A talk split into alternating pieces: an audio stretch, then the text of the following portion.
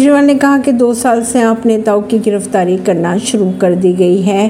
दिल्ली के सीएम अरविंद केजरीवाल ने आम आदमी पार्टी के नेताओं की गिरफ्तारी पर एक प्रेस कॉन्फ्रेंस की।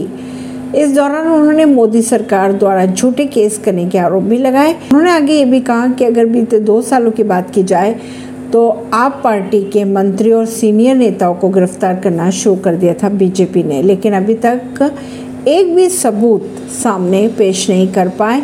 यानी पूरा मामला फर्जी बताया है केजरीवाल ने। परवीन नई दिल्ली।